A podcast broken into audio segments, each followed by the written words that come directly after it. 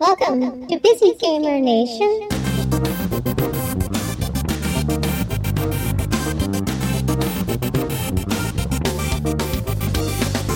My name is John Dunbar, I'm a gameplay programmer as my main job. Hob is a game that has many inspirations. We've taken a lot of our favorite genres and tried to cram them all together into one thing, which has led us to a decision what's the game about? It has cool combat, it has interesting puzzles, and it's pretty. To me, the best thing, though, is the world. It's kind of mysterious, and you spend a lot of time thinking about what's going on here, what's my purpose. We give a lot of hints, but with no dialogue, it's never explicit. It looks very atmospheric and a lot of platforming mechanics. Yeah, it is. We spend a lot of time on our movement. It's a real departure from the Torchlight games. We don't have a path node system anymore. You're not locked into uh, any sort of grid. You're just jumping and you can catch ledges, you can climb on walls, you can slide. It's much freer than any game we made before.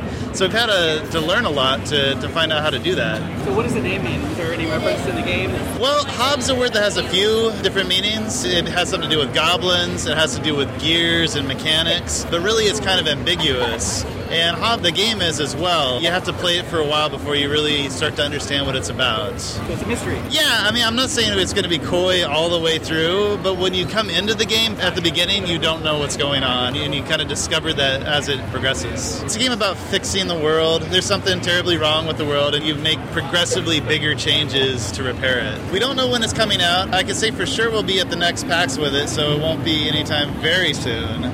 But we have time to make sure that we're really done with it. That it's the game we want it to be. We are going to be a console. We don't know which one though. We have to have talks with the different systems. Early. Um, but we'll be on PlayStation or Xbox, and we'll definitely be on PC as well. Yeah, we'll be on Steam.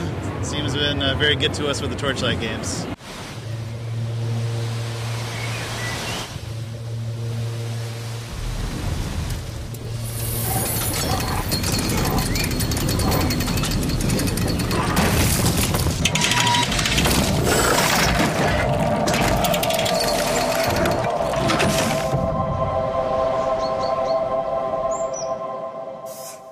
Find show notes, music credits, and other details at busygamernation.com whack podcast.